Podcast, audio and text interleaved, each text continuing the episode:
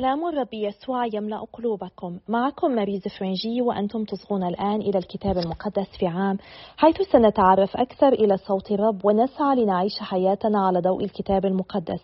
نحن مستمرون في قراءتنا من سفر التكوين إلى سفر الرؤيا.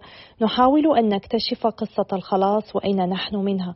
ولقد وصلنا إلى اليوم المئتين والتسعين نعم نحن نسير قدما في هذه المسيرة وأنا متحمسة جدا لكي نتابعها سوية وأنا أدرك أنها لن تنتهي باليوم الثلاثمائة والخمسة والستين لأن هذه المسيرة ستستمر إلى الأبدية. وعند انتهاء هذه المسيرة إذا سمح الله أنا أنوي أن أصغي إلى هذه التسجيلات مجددا يوما فيوما وأتمتع بها وأتعرف إلى الرب الإله الذي أحبنا حبا لا حدود له وأثبت هذا الحب مرات عديدة. اليوم سنقرأ الفصل التاسع من سفر المكابيين الأول. الفصل الرابع والعشرين والخامس والعشرين من سفر يشوع بني سراغ. وسنبدأ الفصل الثالث والعشرين من سفر الأمثال بقراءة الآيات الأربعة الأولى. فلنبدأ بصلاتنا المعتادة. بسم الآب والابن والروح القدس الإله الواحد آمين. أيها الرب القدوس الذي لا يموت قدس أفكارنا ونق ضمائرنا فنسبحك تسبيحا نقيا ونصغي إلى كتبك المقدسة لك المجد إلى الأبد آمين. سفر المكابيين الأول الفصل التاسع. معركة بئروت وموت يهوذا المكابي. ولما سمع ديمتريوس بأن نيكانورا وجيوشه قد سقطوا في الحرب عاد فأرسل إلى أرض يهوذا بكيدس وألكيموس ومعهما الجناح الأيمن فسارا في طريق الجليل وعسكرا عند ميشاكوتا بأربيل فاستوليا عليها وأهلكها نفوسا كثيرة. وفي الشهر الأول من السنة المئة والثانية والخمسين عسكرا عند أورشليم ثم زحفا وانطلقا إلى بئر زيت في عشرين ألف راجل وألفي فارس.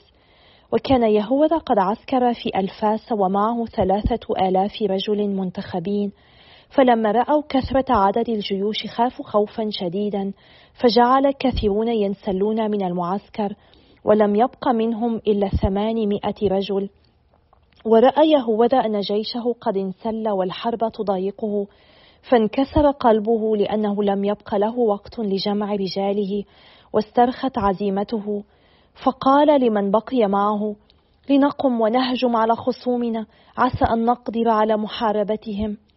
فصرفوه عن عزمه قائلين ليس في طاقتنا اليوم إلا أن ننجو بنفوسنا ثم نرجع مع إخوتنا ونقاتلهم فإننا عدد قليل. فقال يهوذا حاش لي أن أفعل مثل ذلك وأهرب منهم. وإن كان قد دنا أجلنا فلنموتن بشجاعة عن إخوتنا ولا نبقين على مجدنا وصمة. وخرج جيش العدو من المعسكر ووقفوا بإزائهم وانقسمت الفرسان قسمين وكان الرماة بالمقاليع والقصي يتقدمون الجيش وكانت مقدمة الجيش كلها من ذوي البأس. وكان بكيديس في الجناح الأيمن وتقدمت الفرقة من الجانبين وهتفوا بالأبواق ونفخ رجال يهوذا أيضا في الأبواق فارتجت الأرض من جلبة العسكرين والتحم القتال من الصبح إلى المساء. ورأى يهوذا أن بكيديس وقوة الجيش في الجناح الأيمن واجتمع حول يهوذا كل ذي قلب ثابت فكسروا الجناح الأيمن وتعقبوا إثرهم إلى جبل حاصورة فلما رأى رجال الجناح الأيسر انكسار الجناح الأيمن انقلبوا على آثار يهوذا ومن معه. فاشتد القتال وسقط قتلى كثيرون من الفريقين وسقط يهوذا وهرب الباقون. مأتم يهوذا المكابي فحمل يوناتان وسمعان يهوذا أخاهما ودفناه في قبر أبائه في مدين فبكاه كل شعب إسرائيل بكاء شديدا ولطموا عليه وناحوا أياما كثيرة وقالوا كيف سقط البطل مخلص إسرائيل؟ وبقية أخبار يهوذا وحروبه والمآثر التي قام بها وعظائمه لم تكتب لأنها كثيرة جدا. يوناتان رئيس اليهود وعظيم الكهنة. يوناتان يخلف يهوذا. وكان بعد وفاة يهوذا أن الأشرار ظهروا في جميع أراضي إسرائيل وأن فعلة الإثم رفعوا رؤوسهم. وفي تلك الأيام حدثت مجاعة شديدة جدا فانضمت البلاد إليهم. فاختار بكيديس الكثرة منهم وأقامهم رؤساء على البلاد. فكانوا يبحثون عن أصدقاء يهوذا ويقطفون أثرهم ويأتون بهم إلى بكيديس فيعاقبهم ويستهزئ بهم. فحل بإسرائيل ضيق شديد لم يحدث مثله منذ لم يظهر فيهم نبي. فاجتمع كل أصدقاء يهوذا وقالوا ليونتان منذ وفاة يهوذا أخيك لم يكن له مثيل يخرج على الأعداء وعلى بكديس والمبغضين لأمتنا. فنحن نختارك اليوم رئيسا لنا وقائدا مكانه تحارب حربنا. فقبل يونتان القيادة في ذلك الوقت وحل محل يهوذا أخيه. يونتان في برية تقوى وأحداث دامية حول ميدبة فعلم بكيدس بالأمر فحاول أن يقتل يونتان وبلغ ذلك يونتان وسمعان أخاه وجميع من معه فهربوا إلى برية تقوى وعسكروا عند ماء جب أسفار فعلم بكيدس يوم السبت فزحف هو أيضا بكل جيشه إلى عبر الأردن. وأرسل يونتان أخاه قائد الجنود يسأل النبطيين أصدقاءه أن يسمحوا بإيداعهم أمتعته الوافرة. لكن بني يمري الذين من ميدبة خرجوا وقبضوا على يوحنا وجميع ما معه وذهبوا بكل ذلك. وبعد هذه الأمور أخبر يوناتان وسمعان أخوه أن بني يمري يقيمون عرسا عظيما ويزفون العروس من نبطة باحتفال عظيم وهي ابنة بعض عظماء كنعان. فذكروا دم يوحنا أخيهم وصعدوا واختبأوا في منعطف الجبل ثم رفعوا أبصارهم ونظروا فإذا بجلبة وجهاز كثير والعريس وأصدقاؤه وإخوته خارجون للقاء الموكب بالدفوف وآلات الطرب وأسلحة كثيرة. فخرج رجال يونتان من مكمنهم وانقضوا عليهم وقتلوهم. فسقط قتلى كثيرون وهرب الباقون إلى الجبل. فأخذوا كل أسلابهم وتحول العرس إلى مناحة وصوت آلات طربهم إلى نحيب. ولما انتقموا لدم أخيهم رجعوا إلى غيضة الأردن عبور الأردن. فسمع بكيدس فجاء إلى ضفاف الأردن يوم السبت في جيش عظيم. فقال يونتان لمن معه لننهض الآن ونقاتل عن نفوسنا فليس الأمر اليوم كما كان أمس فما قبل فإن الحرب أمامنا وخلفنا وماء الأردن والغياض والغاب من هنا ومن هناك فليس لنا من مناص. فاصرخوا الآن إلى السماء لتنقذوا من أيدي أعدائكم. ثم التحم القتال ومد يونتان يده ليضرب بكيدس فارتد عنه إلى الوراء. فرمى يونتان ومن معه بأنفسهم في الأردن وسبحوا إلى الشاطئ الآخر فلم يعبر الخصوم الأردن إليهم. وسقط من رجال بكيدس في ذلك اليوم ألف رجل. تحصينات بكيدس ووفاة الكيموس. وعاد بكيدس إلى أورشليم وبنى مدنا حصينة في اليهودية وهي الحصن الذي في أريحة وعماوس وبيت حورون وبيت إيل وتمنة وفرعتون وتفون بأسوار عالية وأبواب ومزالج وجعل فيها حرسا يضايقون إسرائيل وحصن مدينة بيت صورة وجازر والقلعة وجعل فيها جيوشا وميرة وأخذ أبناء رؤساء البلاد رهائن وجعلهم في القلعة بأورشليم في الحبس. وفي السنة الثالثة والخمسين في الشهر الثاني أمر الكيموس أن يهدم حائط الفناء الداخلي للمقدس فهدم أعمال الأنبياء وشرع في التدمير وفي ذلك الزمان أصيب الكيموس بنوبة فكف عن صنيعه وانعقد لسانه وفلج ولم يعد يستطيع أن ينطق بكلمة ولا أن يوحي بأمور بيته. ومات الكيموس في ذلك الزمان في عذاب شديد. فلما رأى بكيدس أن بكيموس قد مات رجع إلى الملك وهدأت أرض يهوذا سنتين. حصار بيت بيصاي. وتشاور الأثمة كلهم وقالوا ها إن يونتان والذين معه في منازلهم هادئون مطمئنون فسنأتي ببركيدس فيقبض عليهم أجمعين في ليلة واحدة. فقصدوه وتشاوروا معه فقام بكيدس وسار في جيش عظيم وبعث سرا بكتب إلى جميع حلفائه في اليهودية ليقبضوا على يونتان والذين معه فلم يجدوا إلى ذلك سبيلا لأن نيتهم قد انكشفت. وقبض يونتان والذين معه على خمسين رجلا من البلاد وهم أرباب تلك الشرور وقتلوهم. وانصرف يوناتان وسمعان ومن معهما إلى بيت بيصايا في البرية وأعاد بناء مهدومها وحصنها. ولما علم بكيدس حشد جميع قومه واستنجد حلفاءه الذين في اليهودية وجاء فعسكر عند بيت بيصايا وحاربها أياما كثيرة ونصب المجانيق. وإن يوناتان ترك سمعان أخاه في المدينة وخرج في عدد من الجند وانتشر في البلاد وكسر الدورين وإخوته وبني فاسرون في خيامهم وأخذ هؤلاء يقاتلونهم أيضا وصعدوا بجيوشهم. وخرج سمعان ومن معه من المدينة وأحرقوا المجانيق وقاتلوا بكيدس فانسحق وضايقوه مضايقة شديدة لأن خطته وحملته قد فشلتا. فغضب غضبا شديدا على الرجال الأثمة الذين أشاروا عليه بالخروج إلى البلاد وقتل كثيرين منهم وعزم على الانصراف إلى أرضه.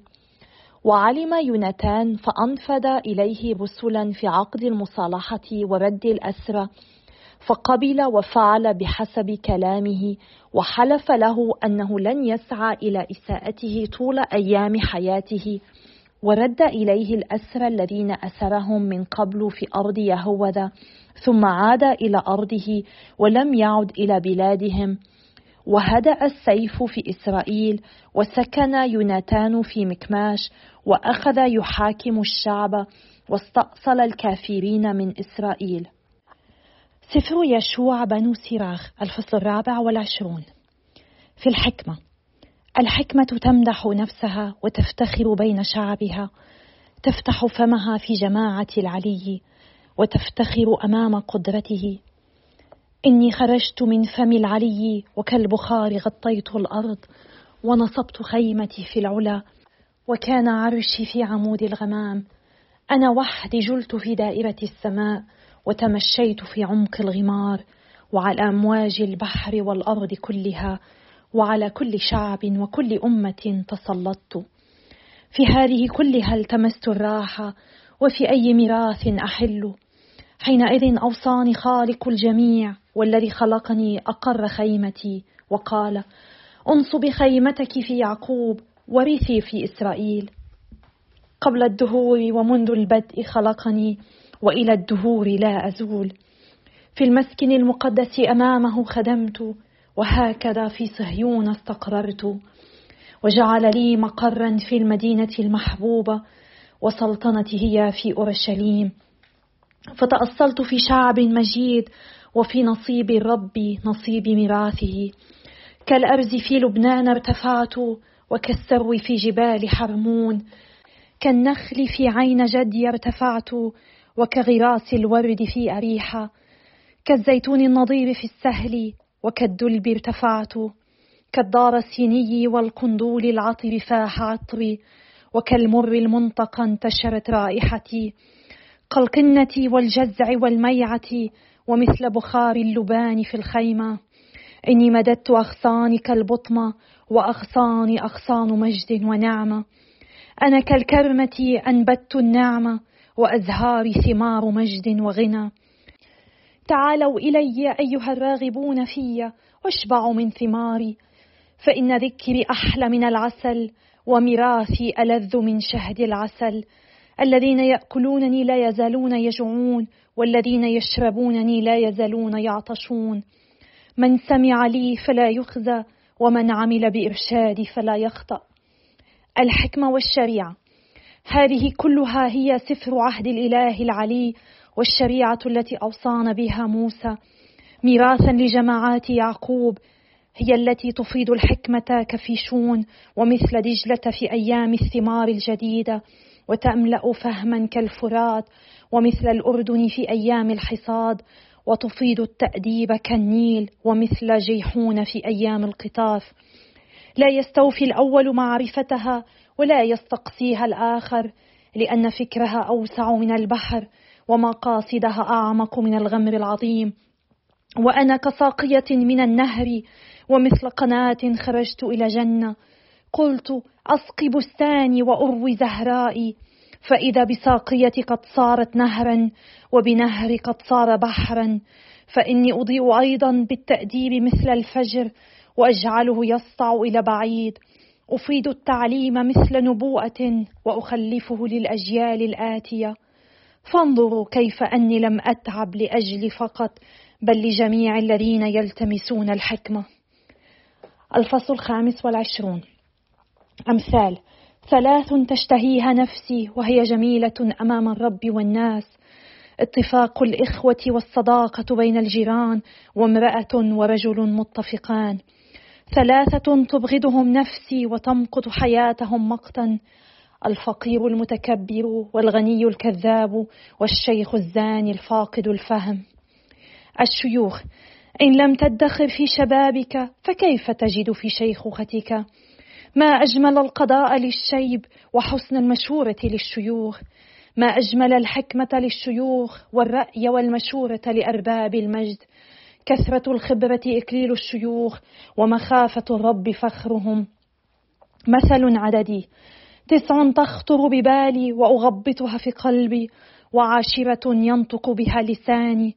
رجل يفرح بأولاده ويرى في حياته سقوط أعدائه. طوبى لمن يساكن امرأة عاقلة ومن لم يزل بلسانه ومن لم يخدم من لا يستأهله. طوبى لمن وجد الفطنة ويخبر بها أذانا صاغية. ما أعظم من وجد الحكمة لكن ما من أحد فوق الذي يتقي الرب. مخافة الرب فوق كل شيء والذي يمتلكها بمن يشبه. النساء كل جرح ولا جرح القلب وكل خبث ولا خبث المرأة وكل مصيبة ولا المصيبة من المبغضين وكل انتقام ولا انتقام الأعداء. لا سم شر من سم الحيه ولا غضب شر من غضب المرأة. مساكنة الأسد والتنين خير عندي من مساكنة المرأة الخبيثة. خبث المرأة يغير منظرها ووجهها كالح كالدب. زوجها يجلس بين جيرانه وعلى كره منه يتأوه بمرارة. كل سوء بإزاء سوء المرأة خفيف لتقع قرعة الخاطئ عليها. كما يكون المرتقى الكثير الرمل لقدمي الشيخ فكذلك تكون المرأة الثرثارة للرجل الهادئ. لا تؤخذ بجمال امرأة ولا تشتهي امرأة. غضب ووقاحة وفضيحة عظيمة المرأة التي تنفق على زوجها. المرأة الشريرة ذلة للقلب وتقطيب للوجه وجرح للفؤاد. يدان هامدتان وركبتان متراخيتان. تلك هي المرأة التي لا تسعد زوجها. من المرأة نشأت الخطيئة وبسببها نموت نحن أجمعون. لا تجعل للماء مخرجا ولا للمرأة الشريرة حرية الكلام. إن لم تسلك بحسب أمرك فافصلها عن جسدك. سفر الأمثال الفصل الثالث والعشرون من الآية الأولى حتى الآية الرابعة.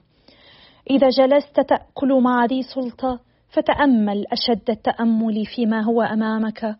وضع سكينا لحنجرتك إن كنت ذا شره. لا تشتهي طيباته فإنها طعام خادع. لا تتعب لتحصل على الغنى كف عن التفكير فيه. أيها الآب السماوي إننا نسبحك ونمجدك ونشكرك نشكرك على هذا اليوم. نشكرك لأنك تعطينا الفرصة كي نسير مع شعبك في مراحل متعددة في الظلمة في أوقات الحيرة والضياع في أوقات الحياة الشجاعة. ونطلب منك يا رب أن تعطينا أن نسير في الطريق الذي يساعدنا كي نزداد حكمة. نسألك أن تزيدنا حكمة يا رب. ليس فقط فيما نفعله بل فيما لا نفعله. أن نزداد حكمة ليس فقط فيما نقوله بل فيما لا نقوله. ونسألك يا رب أن تباركنا في هذا اليوم وتقبل صلاتنا وتسبيحنا. باسم رب يسوع نصلي آمين. بسم الآب والابن والروح القدس إله واحد آمين. الفصل التاسع من سفر المكابيين الأول يتحدث عن موت يهوذا المكابي وبعد وفاته عانى أصدقاؤه الكثير خاصة أن الأشخاص حولهم كانوا يعيشون في إيمان فاتر جدا وكانوا لا يهتمون بالشريعة أو بعهد الرب معهم وهم لم يكونوا غرباء عنهم.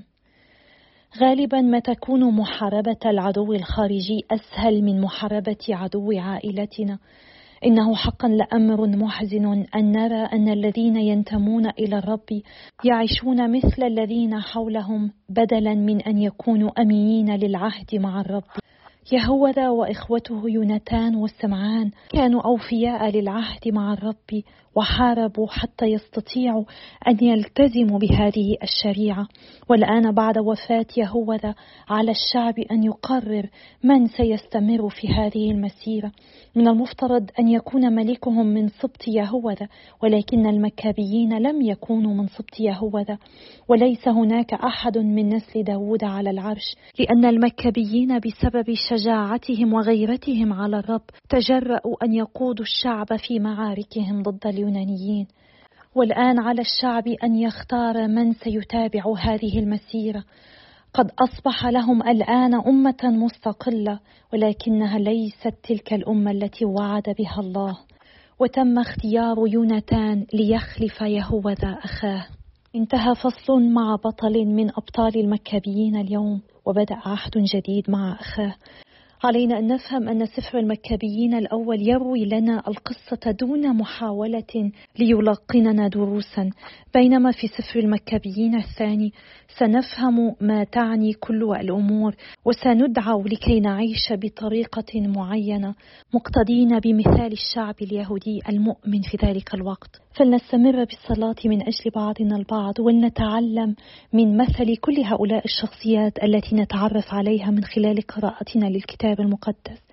فلنتعلم من يهوذا المكابي أن نكون شجعانا أن نتكل على الرب ألا نخاف من أن نقف من أجل الحق مهما كلفنا حتى لو اضطر الأمر بنا أن نضحي بحياتنا كما فعل يهوذا المكابي.